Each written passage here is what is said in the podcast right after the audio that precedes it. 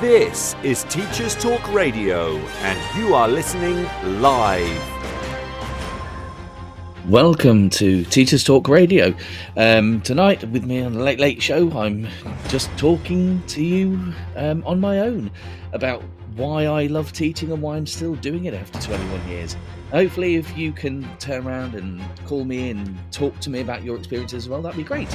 So, the Late Late Show tonight. This is Teachers Talk Radio, and you are listening live. Tune in live at ttradio.org or to join in the conversation, download the Podbean app and search Teachers Talk Radio. Follow the hashtag TTRadio. Tune in, talk it out with Teachers Talk Radio. Hello, good evening, and welcome to another episode of Teachers Talk Radio. Uh, this is Sean Mackay with the Late Late Show tonight. It's a teacher talking, um, and it's basically everything that I absolutely love about teaching and why it's kind of made me stick with the profession for the last 21 years. Um, so I'm going to go through a lot tonight. I'm going to go through my dislikes as well. Um, some of them are exactly the same as my likes, to be fair. Um, but I'm going to start off the way I normally start off with one of my favourite books, a book I'd like to see in kind of all libraries. Um, being literacy based teacher, that's what I'm going to do. The literacy coordinator of Wigston Academy. So tonight I'm going, I'm going to talk to start off with with a book um, I read a long, long time ago uh, called Eragon by Christopher Paolini. Uh, now, he um, has a number of books, and obviously, he's not as young as he was when he first wrote. I think he was about 15 when he wrote Eragon. Um, and it's an absolutely wonderful book uh, that takes you through how um, Eragon becomes a dragon rider um, and how he's then going to try and uh, defeat. Um, um, his uh, the the villain of the piece. He doesn't defeat him at that point in time, but over the course of the books, obviously he does. It's an absolutely brilliant read. It's one I think should be in absolutely every library, um, school library, because I think it's such a wonderful story. Um, so let's get back then um, to the show. Tonight then i'm going to talk about the first things i'm going to look at is the, the things that i love about teaching the things that's kept me in uh, kind of um, teaching and getting up every morning and looking forward to work because i mean to be fair i i haven't a, a, single time no no i tell a lie i have when i first started i did but since i'm I've, I've been at the place that i'm at now which which was abington academy which has now become wigston academy um i've i've never not looked forward to work. And and that's that's a great thing to have over the course of a 21 year career. It's to, to still love getting up and going into work and to still look forward to to all of the things that actually keep me going um, is a wonderful thing to have. I don't but think many people actually have that in their job and especially after this amount of years. So without further ado, let's get on and start with some of the things that are my absolute loves, the things that keep me in there. Now, obviously, the first thing is going to be obvious uh, to anyone that's a teacher. Um, the one thing that keeps me going all the time is uh, the kids. Um, the students themselves are absolutely amazing. I mean, I've I've had a number of tutor groups. I've had a number of English classes over the years, and it's been an absolute pleasure to, teaching 99% of them.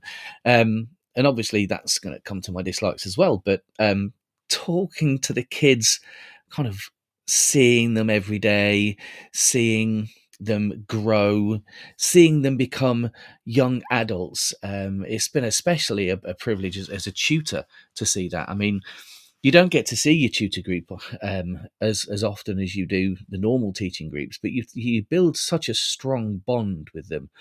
Um, I mean, my tutor group that I've had, the two the two or three tutor groups that I've had over the course of the years, um, I miss every single one of them have gone. Um, and I miss all of them, their foibles and their banter, and I miss the things that made me laugh with them, and that you could have a joke. Um, but I also remember that it's the it's kind of that being that father figure to them. It's, it's kind of that's the thing I loved. It was building that relationship with them, and so that they could tell you the things that were happening to them and tell you the things that were part of their lives and you can kind of see them and um, talk to them about what's happening at home and what's happening at school and anytime anything went wrong anytime a teacher was um, kind of they were annoyed with the teacher, they can come and talk to you and they can rant and rave and then they go back and they'll be absolutely fine. Um, and t- to be absolutely fair, I mean, I will openly admit that I have kind of blubbed quite a few times when I've seen my classes disappear over the course of time. I mean, when I first started, obviously, my Abington uh, was a high school, um, so we only saw them from uh, year six to year nine. So they left us in over to a different um, school, which is one that has joined up with us again now. Um, but obviously, even then, seeing them grow up, I, I, mean, I've been ahead of year as well. Um, so I've I've seen whole year groups come and built relationship with whole year groups, and just seeing them become really mature, really eager people to to kind of grow up and, and move on. Um, and I'm, i I hope you know that they still remember me and that they still uh, think fondly of me sometimes the way that I do them. Um, I mean, I've built up a number of really close relationships with the students that I've had. Um, and it's it's been lovely trying to make them into the the the, the great students they're going to be. My current uh, tutor group, I've had like five years. This is they're in year eleven now. I've had them since year seven. Um, I'm not looking forward um, to when they leave. That is going to be a very sad moment for me.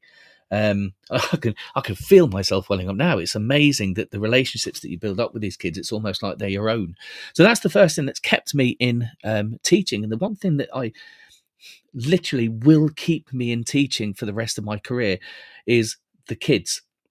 Because yes, I'm going to talk about behaviour. Of course, I am, and of course, there are children whose behaviour really annoys me. But 99% of the children that I've taught and 90%, 99% of the children that, that um, I see on a regular basis over the course of 21 years have been amazing. Um, and if even the behavior kids, if you delve down deep enough, if you talk to them, if you start to build a relationship, you get to find out some of the reasons why they misbehave. Um, and that's kind of the, the great thing about building those relationships with kids it's one of those really special bonds that you can that a kid will literally physically one day be um, mr mackay this has happened to me then they'll start you know telling you loads of stuff and or something that has happened like their dog has died and then you have to sit there and you know listen to them and let them talk to you and let them cry a little bit if they need to. Um, and in its a lovely feeling knowing that you are there for them and that you can um, always be there for them. Um, and, and I love it. I think that's one of the greatest things in teaching ever. Um, but obviously, um, there's the staff as well. Um, and that that would be my next thing is staff. The other at, at, at our school, Wigston Academy. I mean, we are we work hard. We work incredibly hard, and SLT pushes because they want the best for the kids. They want the best for us. And I think that the relationship we have with the staff is one of the greatest things about working at the school that I work with is because it's it's like a little family. Um, I hear when I when I talk to other schools when you have like cliques, you know, the English department don't talk to the maths department, that don't talk to the ADT department, they don't talk to the science department. I've never experienced that in teaching. Um, it's something that I've never seen, never heard, because literally everyone talks to everyone in our school and everyone is friendly and everyone is kind of has a good laugh with them and it's great to, to be able to sit there and talk to these people and have a bit of a rant about you know the kids and then come up with some solutions to some of the things that you're actually doing it's just it's just great it's just absolutely amazing to have so many brilliant people around you all of the time. I mean, I'm I'm very lucky in the fact that that you know it's it's not just the teachers at our place. Our SLT are also kind of people that will always talk to you and ask you how you are and come in. Um, and I think that's one of the things that is wrong with with um, some senior leaders is the fact that most teachers, uh, when they are sitting down and they're talking about I don't know the policies that they like or dislike, I don't know. Um, they they turn around and say, you know, SLT this and SLT that, and I think one of the things that I think an SLT can do, that senior leaders can do, in order to to kind of stop that, is to be seen. Um, people senior leaders um, that are seen, that you speak to, that you know by name, um, that you say good morning to, become human. Uh, they become people, and you you you see them as people, and you see the fact that they they hurt like the rest of us, and that, yes, they may have a thick skin, but they also are people, human beings, and so therefore you generally tend to to kind of don't um, you think you see them working, and so therefore you don't react to that. You, you just kind of see them and you say, "Yeah, they work incredibly hard." Um, and I think some of the ones that, that kind of spend a lot of time in offices need to come out of their offices more, and perhaps you know, um, see people, talk to people, and then then you don't get dehumanized because I think SLT um, and teachers, everyone in in a at school has an incredibly hard job, and I think senior leaders are uh, vilified a lot of times when they don't need to be. Um, lots of the times you get teachers that moan all the time, and it's like, go and talk to senior leaders. They're open, their door's open. If they tell you that their door is open all the time and they are ready to talk to you, then go and talk to them. Because if they don't know that there's a problem, there's nothing that they can do about it. And I think that that's one of the great things about the senior leadership at our place. Yes, they have their faults. I think all kind of the the, the kind of higher level managers, whether you're in schools and whether you're not in school, whether you're in a, um, a company, you the, the, the kind of the higher ups are always seen as as people that don't understand what's actually happening on the ground floor. And yes to a certain extent they don't. But we also have to realize that they their job is just as hard as ours. Um, they are in the end ultimately responsible for everything that happens um, so yeah, um, the other thing um, that I love about the job that's kept me in for the last kind of twenty one years is the fact that that every day is different. There is nothing. I don't think I've ever had a single day where I've had the same things happen. Um, and it just makes it such an interesting profession to be in. It makes it such an amazing and kind of um, quality place because you go into a class, you don't know what you're going to expect. You have something new to teach them. Um, and you have something new uh, to learn from them. You uh, find new behavior techniques. You find kids that have misbehaved the last three years have suddenly decided they don't want to misbehave anymore, or someone that's never misbehaved in their life suddenly has an, an angry shout at you, and then you have to think about what you've got to do. It's it's that kind of unpredictability, that that that sense that nothing is ever the same is something that will always, always make it great. Um, typical week you could walk in and um, you you do your regular thing you sit and you start getting all your, your your printouts ready for the day or you set up all of your stuff that you're going to do and then someone will come in that's completely that doesn't normally come in at the time that you're in and they'll talk to you. Or it could be something like um, you uh, got up late and then when you go in and find that someone's um, printed the stuff off for you that you're supposed to do because you know your whole department's absolutely amazing. Um, nothing's ever the same. You you go in and, and the kids might not be um, great in behaviour. Um, and they might be playing off each other, and it might be a really stressful day, or it might be a day where the kids have all decided they really like you today, or they really want to learn. Um, whatever it is, it's always different. There is nothing stays the same. It doesn't matter whether you are walking across from one um, corridor, one one building to the next building, and you see someone that you've never seen before, and a child says hello to you, or a child you've never ever taught and never ever seen says good morning, Mister Mackay, and you say good morning back, and then you stop and you have a conversation with them for a couple of minutes because you have no idea who they are those are the sorts of things that that really make teaching grand. Um, but obviously, you know, there are lots more. This show is brought to you in partnership with John Catt Educational, publishing professional development books and resources to support great teaching and learning in schools around the world. Have you checked out their latest releases? Use the code JCTTR 2324 for 20% off your order. Don't miss out. Visit johncattbookshop.com to explore their full range of titles and advance your own professional development today. Happy reading.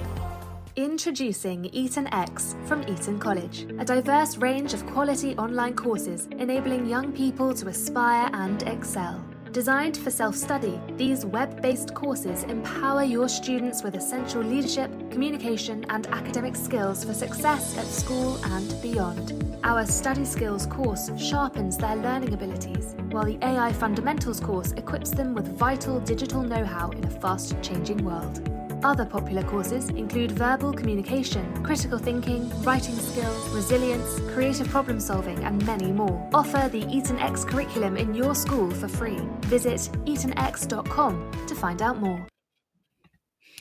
And welcome back to Teachers Talk Radio with a teacher talking, which is with me, Sean Mackay, uh, talking to you about what's kept me in teaching for the last 21 years.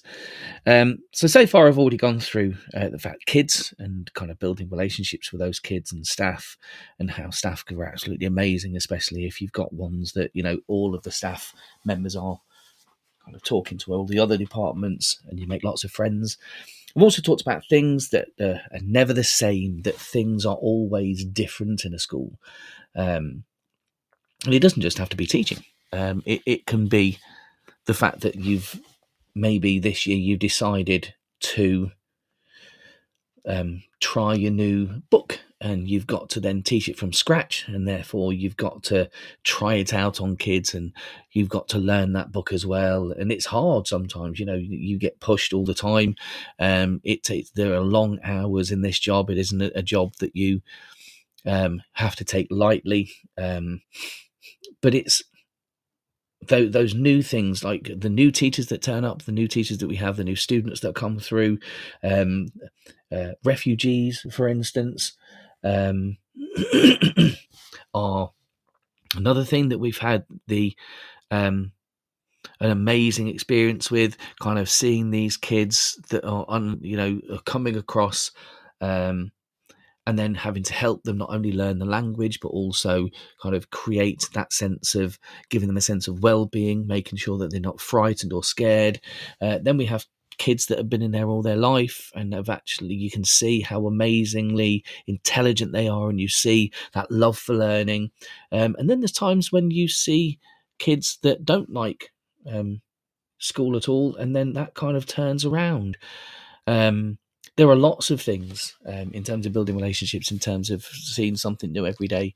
Um, kids that when you get um, the the information through from uh, primary school when they come up to secondary school and say that they are, you know, a very angry person, and then when you talk to them on the initial meeting when they're coming to meet the par- parents and meeting you for the first time, and the first thing that child says is, "I was really angry at school and I want to change," and you watch them over the course of a number of years becoming such an amazing kid. It is, I am, it, it's just I'm so proud um, of some of the kids that I've taught over the years and some of the tutor group kids in my tutor groups that I've had, um, and that kind of it keeps you in the game. Um, so I've done kind of quite a lot of um, what I like. Excuse me for drinking. But now I'm going to go through some of the things I just like, let's mix it up a little bit. We don't want to keep everything in terms of the good stuff. like every job, there is things that I also don't like about the job. They're not big enough to make to make me leave. Mm. Um, but they're certainly things. So I said one of the things that I love is the kids, and one of the things that I don't really like sometimes are the kids. Um, they can be a double-edged sword, and it's not but I don't like the kids. It's I don't like their behaviour. There's been a I've talked and seen a lot of stuff over the recent times, um, especially over the last month, um, which has kind of come up again, where it's talking about kind of the traditionalist approach um, against the uh, kind of um, the progressive approach, and you've got people in one corner saying, you know, those, these kids need to be punished. They need to be taken to um, to the exclusion room or they need to be excluded or they need to have sanctions or they need to have this. And then you have the other ones that said you need to kind of look at positive reinforcement and you need to look at praise and you need to look at this that and the other. And you see the the factions on kind of twitter or x whatever it's called now um, kind of fighting it out. And sometimes it, it, it can become really nasty and i don't you know i can't understand why because personally i think that the answer lies as always somewhere in the middle. Um, yes, you have to build relationships and you have to, but you also have to, you, you do have to have consequences for the things that they do wrong. But you also have to find out kind of why they're doing it wrong. You have to look at the whole kind of picture. You need to start to think about how that child, why that child is playing up. And it, and it could be something as simple as they have no clue what you're talking about and don't know what to do. There are absolutely children that just simply do not want to learn. But most of them, of the behavior issues, the worst behavior issues, are, are the children that have been spoiled by their parents. And that isn't the child's fault. You know, that's the parents' fault. That's, you know, the way you bring your child up um, is the way they act. Um, and I've met a lot of parents over the years. 99% of the children are, those parents are amazing and they want the best for their children. And even the 1% that I've, um, of parents that I've had kind of problems with over the past still want the best for their children. It's just they refuse to believe that their child can do anything wrong. Um, and those are the children that tend to be the ones that are the worst behavior issues. Um, and I'm not saying you know as a parent you shouldn't be pushy. Of course you should. That's the that's the way you get things done. Um, but it's also you have to remember that teachers are not going to they're not going to deliberately target your child. Um, if they turn around and say that they misbehaved and they did something or they said something or they were rude or they were uh, whatever they've done, normally that's probably what's happened. And as much as you try to turn around and say, no, it didn't, um, you weren't there, um, and they were. And you know, sometimes you have to kind of put yourself in that position and say, you know, a, t- a teacher's not going to turn around and say this because they want to have a go at you. No teacher wants to spend half an hour of their own time at a detention sitting with a child that's been naughty. What they want to do is get them to learn. And it's one of the things that, as I said, is part of the things that I dislike about teaching is the fact that sometimes um, parents don't see um, beyond the fact that that's their child and that they need to protect them. Um, and as I said, that's absolutely fine. But that individual, that child, has got to go out in from school at some point in time. They have to, and you have to equip them as a parent, as we try to do as teachers. You have to try to make sure that they are ready for the outside world.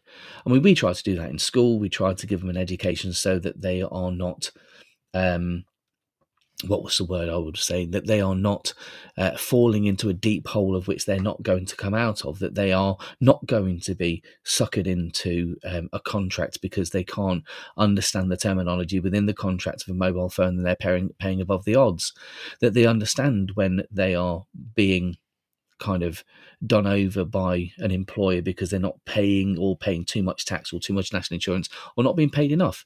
That's what we do. Um, we try to give them the best possible methods and means to actually go out into that big wide world. And sometimes, kind of parents, you need to understand that, and ninety nine percent of parents do, and and I love them for it. Um, but you know, behavior is also um, one of those things that really, one of the things that really I dislike um, in terms of behaviour is um, being ignored. It's it's one of my biggest bugbears of teaching. I, I, would say that that is maybe the biggest bugbear of teaching. It's kind of like I always walk along. Uh, we have, um, like most schools, we have a uniform, um, and the uniform policy is things like you have to have your shirt tucked in as you're walking around school. You've got to have your blazer on, um, and it's walking past a child and just saying to them, tuck your shirt in, and they just carry on walking and walk past you. So you turn back round and you walk back up to them and you say, you need to tuck your shirt in, and they continue to walk. And then the next time you go up and you raise your voice a little bit and you say, you need to tuck your shirt in. It's trivial stuff. But, you know, being ignored is a massive bugbear of mine, and it's it's because it's rude. Um, and it's one of the things that does my head in. And then you turn to the child and say, I've asked you four times now, three times now to tuck your shirt in. Oh, sorry, I didn't hear you. Yes, you did. Of course you did. I'm not thick, and neither are you, and you're not deaf. So don't ignore me because it's, it's rude. Um, and I, I hate the rudeness of, of people in it sometimes. Um, and also the, the, the, the thing I also hate is the word why um, in terms of kids. I love why in a classroom. I absolutely love why in a classroom. I want kids to say why all the time. When I turn around and say this is this is the meaning of this, when I'm doing my English lesson and the kid says why, great. You you want to learn, you're curious, you know, that you want to know something. And I will sit and I will explain it to death until you're bored of me explaining it and say, Yeah, right, so get lost now. But when you turn around to a child when they're outside of the class and you say, um, um, you need to do this, and they look at you and go, why? It's like, because those are the rules. It's like we have a one way system um, to make sure that people are safe uh, in our school because we have stairs that go up and then we've got stairs that go down. And then when kids are coming up the wrong way up the stairs, you turn and say, You need to get back down because it's a one way system. And they stand there and look at you as people are trying to push past them and say, Why? And try to have an argument with you on the stairs. It's like, I'm not here to have an argument with you. I just want you to turn around and I want you to go back down because that's what you should do. You know, do as you're told, do what I've asked you to do, don't be rude. Um, and I don't know whether this is true with the rest of you. I don't know whether people and the teachers that are going to listen to this um, have the same thing that I have, but I have noticed a drastic increase in uh, children's attitudes and especially rudeness um, over the course uh, since COVID. Anyway, um, children have come back um, and have been um, much ruder, much more aggressive, much more volatile when it comes to uh, doing as they're told. Um, and it's it's just one of the dislikes. It's one of the bugbears of mine. It's one of the things that um, I think if I had to cite something that might kick me out of teaching, I think that would be it. You know, not having someone be rude to you and be quite violently and aggressively rude um, in the way that they talk to you. I mean, I've had students scream in my face. I've had students turn around and swear at me. I've had pupils take a swing at me.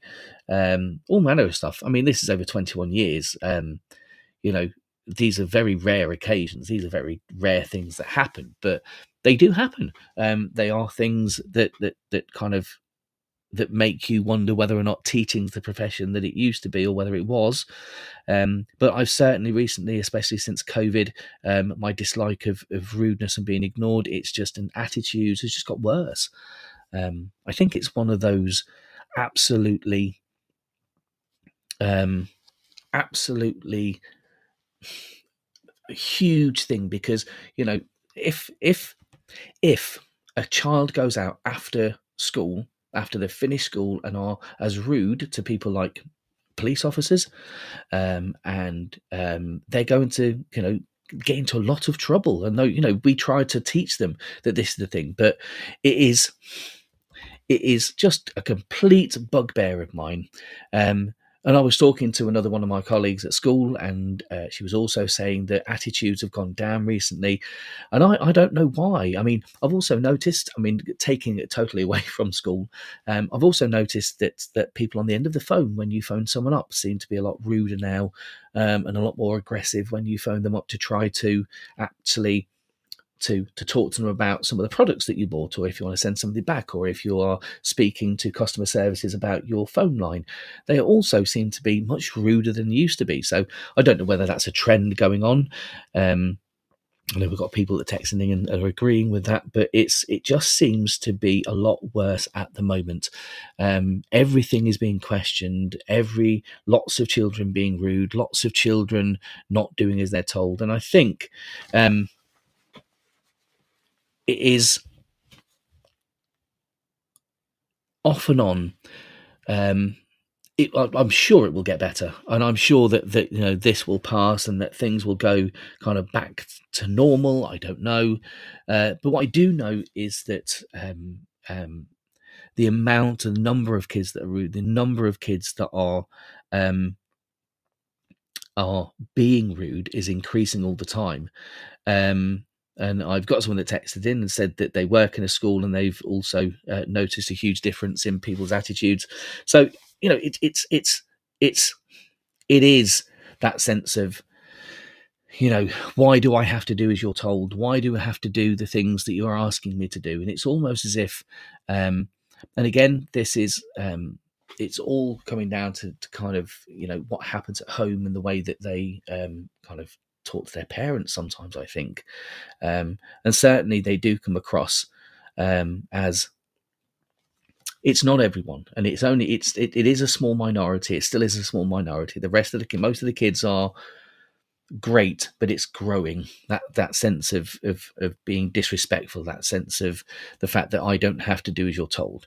Um but that's that's one of the bugbears of mine and that's one of the things that if i was going to say um it's if if i was going to say that was going to push me out of a school i'd say that was what it was going to be um so yes, parents have to take responsibility. We have to find out what we can do to help as a school. We have to make sure that we are doing things um, with the parents as well as with the kids uh, to make that something of, of the past.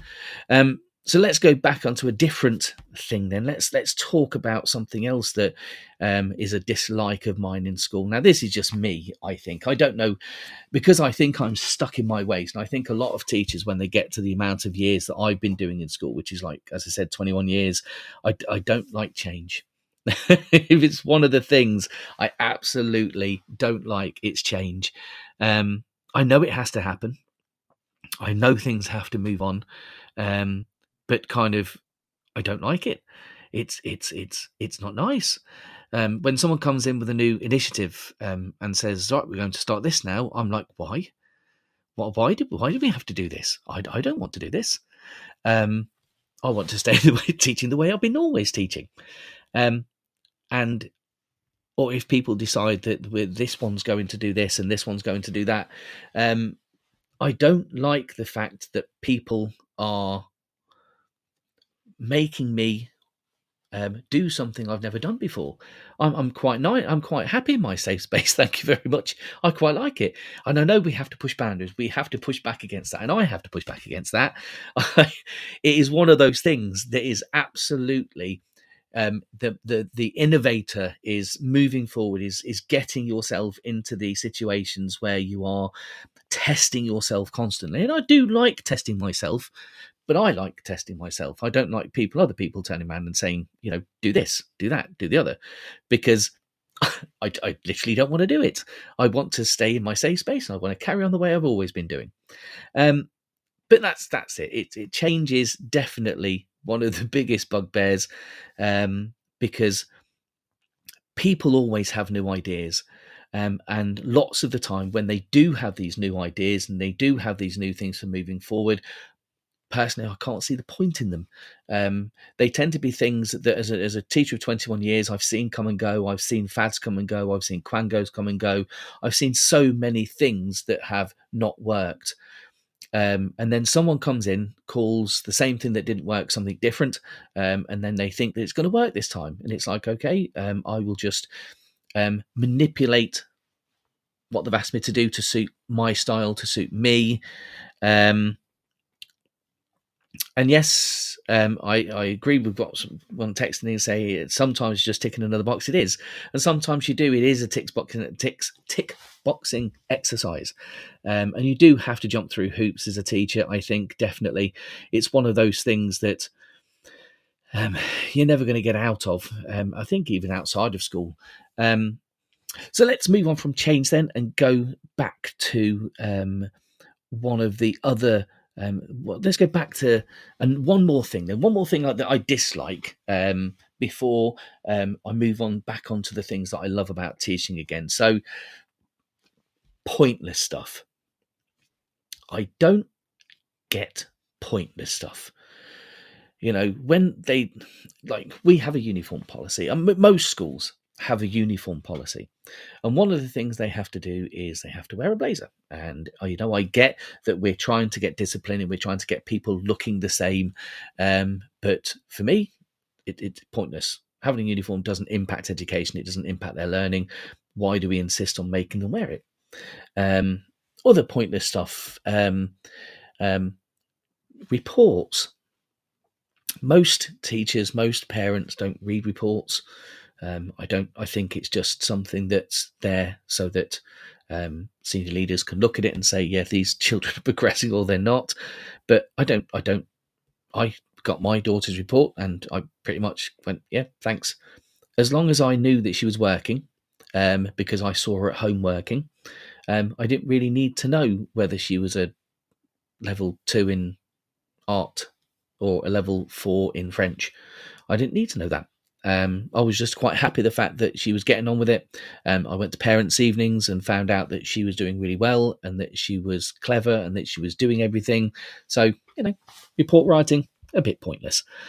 Um, other things um, uh, that you have to do, um, uh, box filling, ticking boxes, that sort of stuff, um, at doing gear checks, making sure that people have got this, that, or the other. Um, going into a, a, CPD session and doing paperwork, um, um, filling in a form um, because this parent wants it, some information about this. It's it's all pointless stuff. Um, and one of the most precious things that a teacher has um, or doesn't have is time. We don't have any time at all. So getting us to do pointless tick boxing tick I can't say these words. This is ridiculous. Tick boxing exercise is, again, another pointless and futile venture. Um, making sure, like uh, with marking tick, flick and tick. You know what's what's the point in that? I don't see it. You know the kids don't care whether you've ticked their book or not. Um, they care about the fact that when they've written a big piece that you've marked it and that you've given them feedback and they want to know what grade it is. You can write loads of feedback, but the first thing is they always look at is the grade. Um, so sometimes I wonder whether feedback is worth it as well, but I know that it is. Um, so therefore, that is another thing that kind of I don't like pointless things that you have to do. Um, um, sometimes, um, I'm trying to think of the one that we've done recently. Um, there are some great things uh, that we do, but the, the pointless stuff, the unnecessary admin that we have to do, the unnecessary um, going through, um, reading stuff out to kids, um, making sure that whether you've got a PowerPoint um, for tutor time um, that doesn't have any point. Uh, everyone has to be read this out, even though it doesn't really apply to this year group or that year group. Just pointless stuff that takes up teachers' time that you don't really need to do. Um, and I think that's one of the things that kind of knocks me a little bit. And again, one of those things that I dislike about teaching. But you know, we all have to do tick box. Tick. Oh, I really can't get those words tonight. What is wrong with me? tick boxing exercises, and I just think that we should kind of knock that sort of stuff on the head, um, so that we don't have to. And that way, it would make teachers' life a lot easier. Um, and I'm just going to mention one other um, not having paper next to the photocopier. What is it with that? Why do you not have a stack of paper that teachers can literally just pick up and use the photocopy? It's one of my bugbears. It's kind of like is, sticking your printing in, making, trying to get it all ready for that day, and finding out there's no paper. What an absolute senseless waste of time walking around trying to find a ream of paper so that you can get all your stuff set out for that particular day if you know you just have someone stick it there put put put seven boxes worth of paper there so that you know we're never going to run out. Because that way my precious time is not going to be spent walking around trying to find somewhere that has got some paper so that I can print my work off. That's just a really tiny one but it's something that bugs me. We'll be back after the news. This is teachers talk radio and this is teachers talk radio News.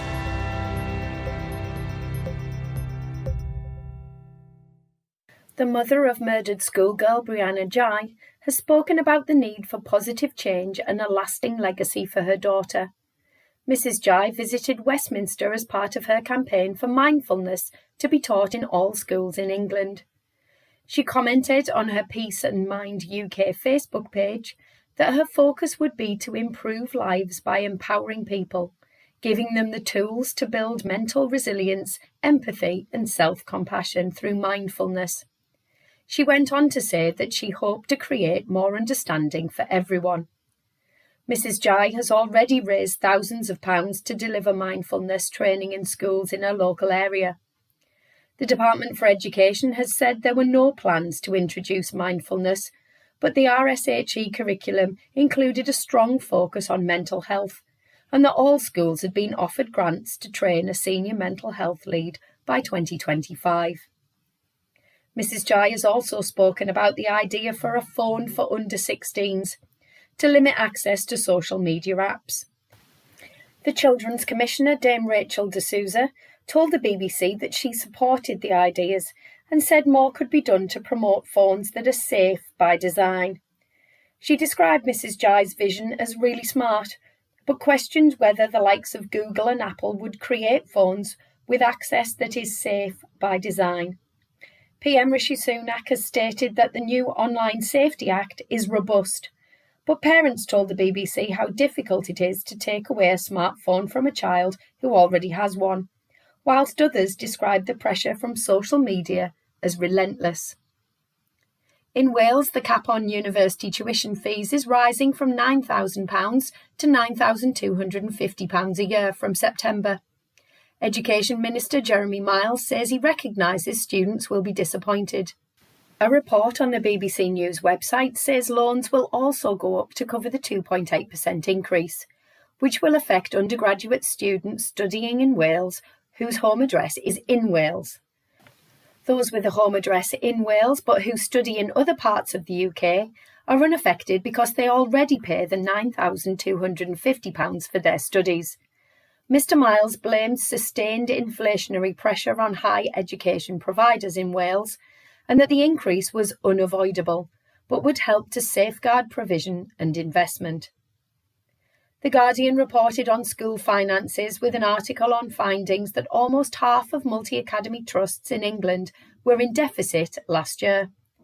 The report by the accountancy network Kreston UK was based on studying the accounts of 279 trusts, representing over 2,300 schools. It found 47% were running in year deficits. Rising energy bills and staffing costs were blamed by many and made worse by uncertainty around income streams. School leaders say that schools are constantly asked to do more with less. Last October, the Department for Education in England admitted to making a £370 million error, meaning mainstream primary and secondary schools will be given at least £50 less for each pupil than original forecasting predicted. This forced school leaders to redraw their budgets for 2024 to 25. With energy costs still high and a recruitment and retention crisis leading to an increased use of agency staff, mean that many school leaders are facing further pressure on budgets and many expect a deficit trend to continue. More than 100 school buildings containing dangerous concrete will be rebuilt or refurbished, according to a report on the BBC. The government says all affected schools will receive funding to permanently remove the dangerous concrete known as RAAC. Unions say the announcement includes no new money. The 234 schools affected in England have reportedly returned to face to face learning, but many children are still being taught in marquees, portable classrooms, or in other off site locations.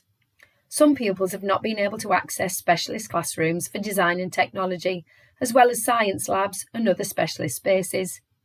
The government has been criticised for not making changes to exams for those affected. Finally, a jury in the United States of America has held the mother of a 15 year old mass shooter criminally responsible for the death of four high school students in 2021. The 15 year old himself was sentenced to life without parole in December, but at the start of February, the male's mother was found guilty of involuntary manslaughter. The first time a parent has been convicted of such charges due to their child's role in a mass shooting. The case has raised questions about the accountability of parents. Although the youth's parents had gifted him the weapon days before the attack. Prosecutors also argued that parents had not paid enough attention to their son's declining mental health. US law generally only holds individuals responsible for their own actions, but this case appears to present some change. The schools where the shooting took place has also faced criticism for not acting swiftly when drawings of guns were found on the male earlier in the day of the shooting. Whatever the outcome of the sentencing, the case appears to be reinvigorating debate around the issue of parental responsibility, alongside individual culpability. This has been your Teachers Talk Radio News with Joe Fox. And welcome back to Teachers Talk Radio with me, Sean Mackay, talking about everything that's kept me in this job for the last 21 years.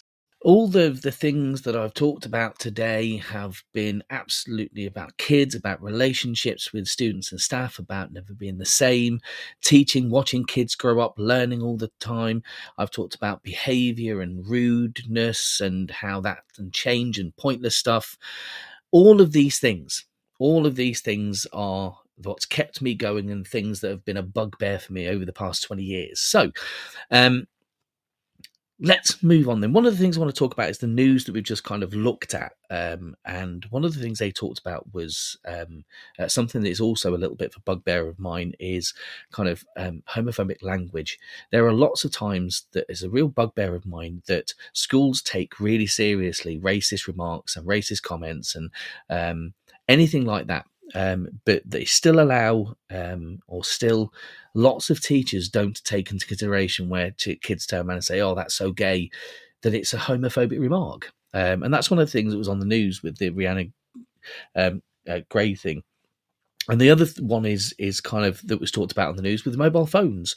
Um, it's another bugbear of mine. It's one of the things that we have. Our kind of policy at our school is that you know as long as they're hidden and, and the way you can have them on you, it's up to you. But if we see them, we take them off of you. Um, which I think is a really good policy to have. The only problem is trying to get them off of children, I suppose. Um, and again, that's another one of my kind of bugbears about teaching. It's one of the things that has really annoyed me over the course of uh, a few years. Um, watching the rise of mobile phones, the number of mobile phones in school, the number of smartphones that you have, and smart watches as well. And now you get kind of, um, we've had you know lots of incidents around the country with teachers being filmed uh, teachers being recorded uh, which is absolutely definitely not something that we should be doing. Um, and it should be um, something where mobile phones should be banned to be fair. I mean either use them or don't either say they're banned or, or let you know let class teachers use them. But you know that's my thing. Uh, the other things that were on the news, which I thought I'd uh, quickly talk about, was that RAAC situation. Thankfully, we don't have a problem with RAAC. Um, in our school, but it must be such a horrible thing to have to have all of these teaching areas kind of walled off and taken off, um, and not allowed to teach in them at those points. It kind of, it's a horrible thing to have to move so many children into different places to have these um, mobile units that have to come in to kind of replace real classrooms, um, which is not only horrible for the staff, but it's, it's awful for the kids and the children's learning, which I don't think is a great thing in itself. So, back onto the great things about teaching. So we've talked about some of the negative things. Let's go back onto the things that I love. Um, one of the things I love and that's kept me in this job is the teaching itself. Um, I mean, I'm as I said, I'm a literacy coordinator, so I have um, additional responsibilities which I absolutely thoroughly love. Um, but but teaching is some of the greatest moments I've had in teaching is through being in that classroom. Um, it's uh, the other day, for instance, uh, I had a child in my class and we were talking about one of the novels that we were studying. And we were looking, I think it was Macbeth, um, and we were looking at um, over Act One, Scene Seven, and I said, you know, it does this and it's doing this, and this is what Lady Macbeth is doing. And a child, um, one of my year nines, simply came up with, and to be fair, I, I wrote it down so I didn't have to remember it, and I don't remember it, but I do remember thinking, wow, I, I've never thought of it like that before. And then for the next literally 10 minutes, my um, teacher plan went out of the window and it, it, it kind of, the whole thing was then centered around that that one thing that the student had said. And as a class, we all started debating it and talking about whether or not um, what I'd initially said about that particular one, or whether it was um, this other one. And then we ended up with a discussion about this is why there's no right or wrong answer in in English, because simply there there you know you as long as you can understand why you said it and you can explain why you think that that is you're going to get marks it. You're going to have an, an, adequate answer. Your inferences are absolutely fine. You're going to be marked up for that. Um, and I think that was one of the greatest things that came out of that particular lesson is them really kind of understanding that there really is no right or wrong answer. If you can debate it, if you can talk about it, if you can start thinking about some of the things that are within that that kind of that language which is being used, and that's the kind of greatest thing about teaching, and especially teaching English, is that you can teach a book and teach a book and teach a book and teach a book until the cows come home. And then it only takes one child with this kind of revolutionary statements that suddenly changes your whole perception and it changes the whole course of that lesson as well, actually. Um, so, yeah, teaching is absolutely one of the greatest things. Because sometimes as you move up the kind of professional ladder i suppose you can get bogged down with all of the the admin tasks which are so kind of pointless sometimes but that have to be done. But teaching itself being in front of those kids, getting those things, and, and I suppose linked to that, the other thing that I really love, uh, they're, they're rare, but they do happen, is kind of like the, the eureka moments those i suppose those are the same ones that i've just talked about a second ago but the moment where you are talking about something and then suddenly the kid's face lights up and they go i get it. And then they start working incredibly hard for it and then the next lesson they're kind of much harder working because they've, they've something has clicked inside of them and they realize that actually they can do this. And just seeing that just seeing that kind of that look on their face that sense of you know i've done something and i'm really proud of it. And you as a teacher are really proud of it as well. Just is incredibly empowering. Um, and although so those lessons where everything you plan when you when you are a teacher and, uh, and if you are a teacher you'll know this you know 99% of the stuff um, that you do goes off on tangents. Um, and everything that you plan, you might have to go over something. A misconception might draw you back to a point you talked about earlier. So, therefore, you have to stop whatever you're doing and go back to that. Sometimes a kid asks a pertinent question, you have to stop at that point. So, you never get through the lesson or all the learning because of the amount of different things that you're going through. But occasionally, just occasionally, you get one of those lessons where everything goes right, all the timings fit in perfectly, all the kids got everything that I've asked them to do. When you do your your final task, your exit ticket task, everyone answers all of the questions that you've got for them. Everyone remembers the stuff that you've taught them, and you go off and you think this, this is why I'm a teacher and you absolutely love everything that you've got to do and you love the things that, that that's happening in that that class right then not that i don't love it all the time i do. Um, and there are some classes that are much more challenging but i like challenging classes. I like watching kind of kids grow all the time. And that's one of the things that i think i love and has kept me in the job for 21 years is that sense of that we learn all the time. It doesn't matter whether it's during um, uh, professional development, whether it's in the classroom, whether it's walking around. You are constantly learning, whether it's something about the kids or it's something about the subject that you teach or it's something about one of your staff. There is always something new to learn. Um, you might try a new behavior technique and it works. Uh, and it, you might try a different teaching technique or just tweak something and it, and it works or it doesn't work. Um, it is just one of those amazing things that you are constantly, constantly your brain's on the go all the time and you're learning all the time.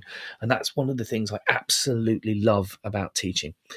Um, and we'll be back right after this. This show is brought to you in partnership with John Catt Educational, publishing professional development books and resources to support great teaching and learning in schools around the world. Have you checked out their latest releases? Use the code JCTTR2324 for 20% off your order. Don't miss out. Visit johncattbookshop.com to explore their full range of titles and advance your own professional development today. Happy reading.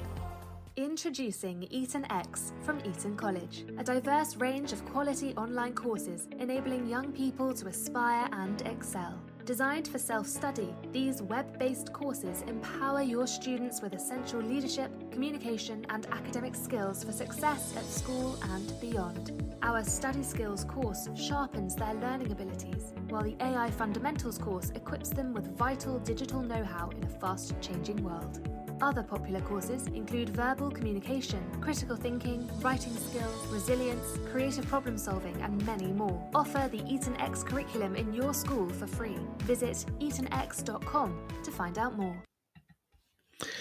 And welcome back to the last part of Teachers Talk Radio with Late Late Show with Sean Mackay. We're talking about all of the things that have kept me in and that, that, that bug me a little bit in terms of teaching over the last 21 years. So, um, let's go back then to some of the things that have kind of annoyed me or do annoy me, still annoy me over the course of my teaching career. And I think one of them um, is, and although um, I know we have to do this, uh, but one of the things I dislike about teaching absolutely totally is marking. Um, I hate it with a passion, um, simply because it's it's incredibly boring. It's insightful. Uh, you find out lots about your kids when you mark books, but it's boring and it's repetitive and it, it's time consuming. My God, it's time consuming. You're sitting there and you're marking. I suppose as as an English teacher, it's it's one of the um, kind of hardest things to do um, because there's you, are looking at so many things. You're looking at spelling, you're correcting punctuation, you're correcting grammar, you're correcting content, and you're trying to find so many things that you've got to look for. Um, and and as much as I try to to speed mark, um, which a lot of my um, colleagues are, are great at, um, I can't do it. I write loads. I, I, I can't stop myself. I want the kids to learn something from it. Um, so it takes me a long time to mark um, a set of stuff. Um, at the minute, I have four GCSE classes, which means my work, my mark load is is incredibly high. Um, and I, I, you know, it's it's marking stuff is incredibly boring. It's it's kind of like one of those things that you really enjoy when you first start doing, um, because you feel like a real teacher. But then um, gradually the kind of routine steps in, and, and you realise that marking is possibly the most onerous task on the face of the earth. Um, and so marking it would be one of the things if i could get rid of marking and still be able to give them some feedback i would do um, because i hate having to sit and do all that marking but you know I understand why we do it. Um, I suppose let's have a look. The the other thing um, that I really don't like um, are, break duties and, and duties in general. Um, the, the the thing that, that really gets me, and this is kind of um, this is a phenomenon um, known to everyone, I think, that has a break, is that when you come downstairs and you go into the staff room and you sit down, when you don't have a break, what happens is as soon as your bottom touches that seat, the bell goes. And suddenly you have to go back up again and start teaching. If you are on a break duty, however, you go onto that break duty. You could do your year's worth of marking. You could do all of the planning for a year. You could do an assessment. You could write a book because literally it seems to last forever. It just keeps going and keeps going, and nothing that you do will make that clock speed up. Um, no, obviously, I know that it doesn't. 15 minutes or 20 minutes takes 20 minutes, but it just seems incredibly long. And if I could get rid of my break duties, or if I could increase my non break duties to about three hours, I'd love it. And I think it was absolutely great. Um, but I'm not going to finish off on negatives. I'm not going um, to finish my last remarks in terms of negatives. I'm going to go back and finish on those positive moments. So, a couple of things left then that I really, really enjoy that's kept me in this job. The first thing and the most obvious thing that has kept me in this job the holidays. We do get a lot of holidays, and I think um, lots of people believe that we um, have too much holidays. Um, generally, what I tend to do is I tend to, um, for any time we have a half term where we have one week, um, which we're just starting at the moment, um, we tend to have. What do we tend to have? We tend to have um, um, marking finish up all the marking that i've got to do and that's that's kind of what i'm going to be doing this week is finishing off uh, the year 10 marking for the ppes that they've just finished um, but then on the two week ones and the summer holidays, you actually get a chance to relax a little bit. Um, and I think um, it's kind of at least I get some time off. But because I'm working a lot, because I'm working about 12 hours a day, maybe not all the time on teaching and all the time on work, but I'm certainly up from five and I don't go to bed until about 11, half past 11.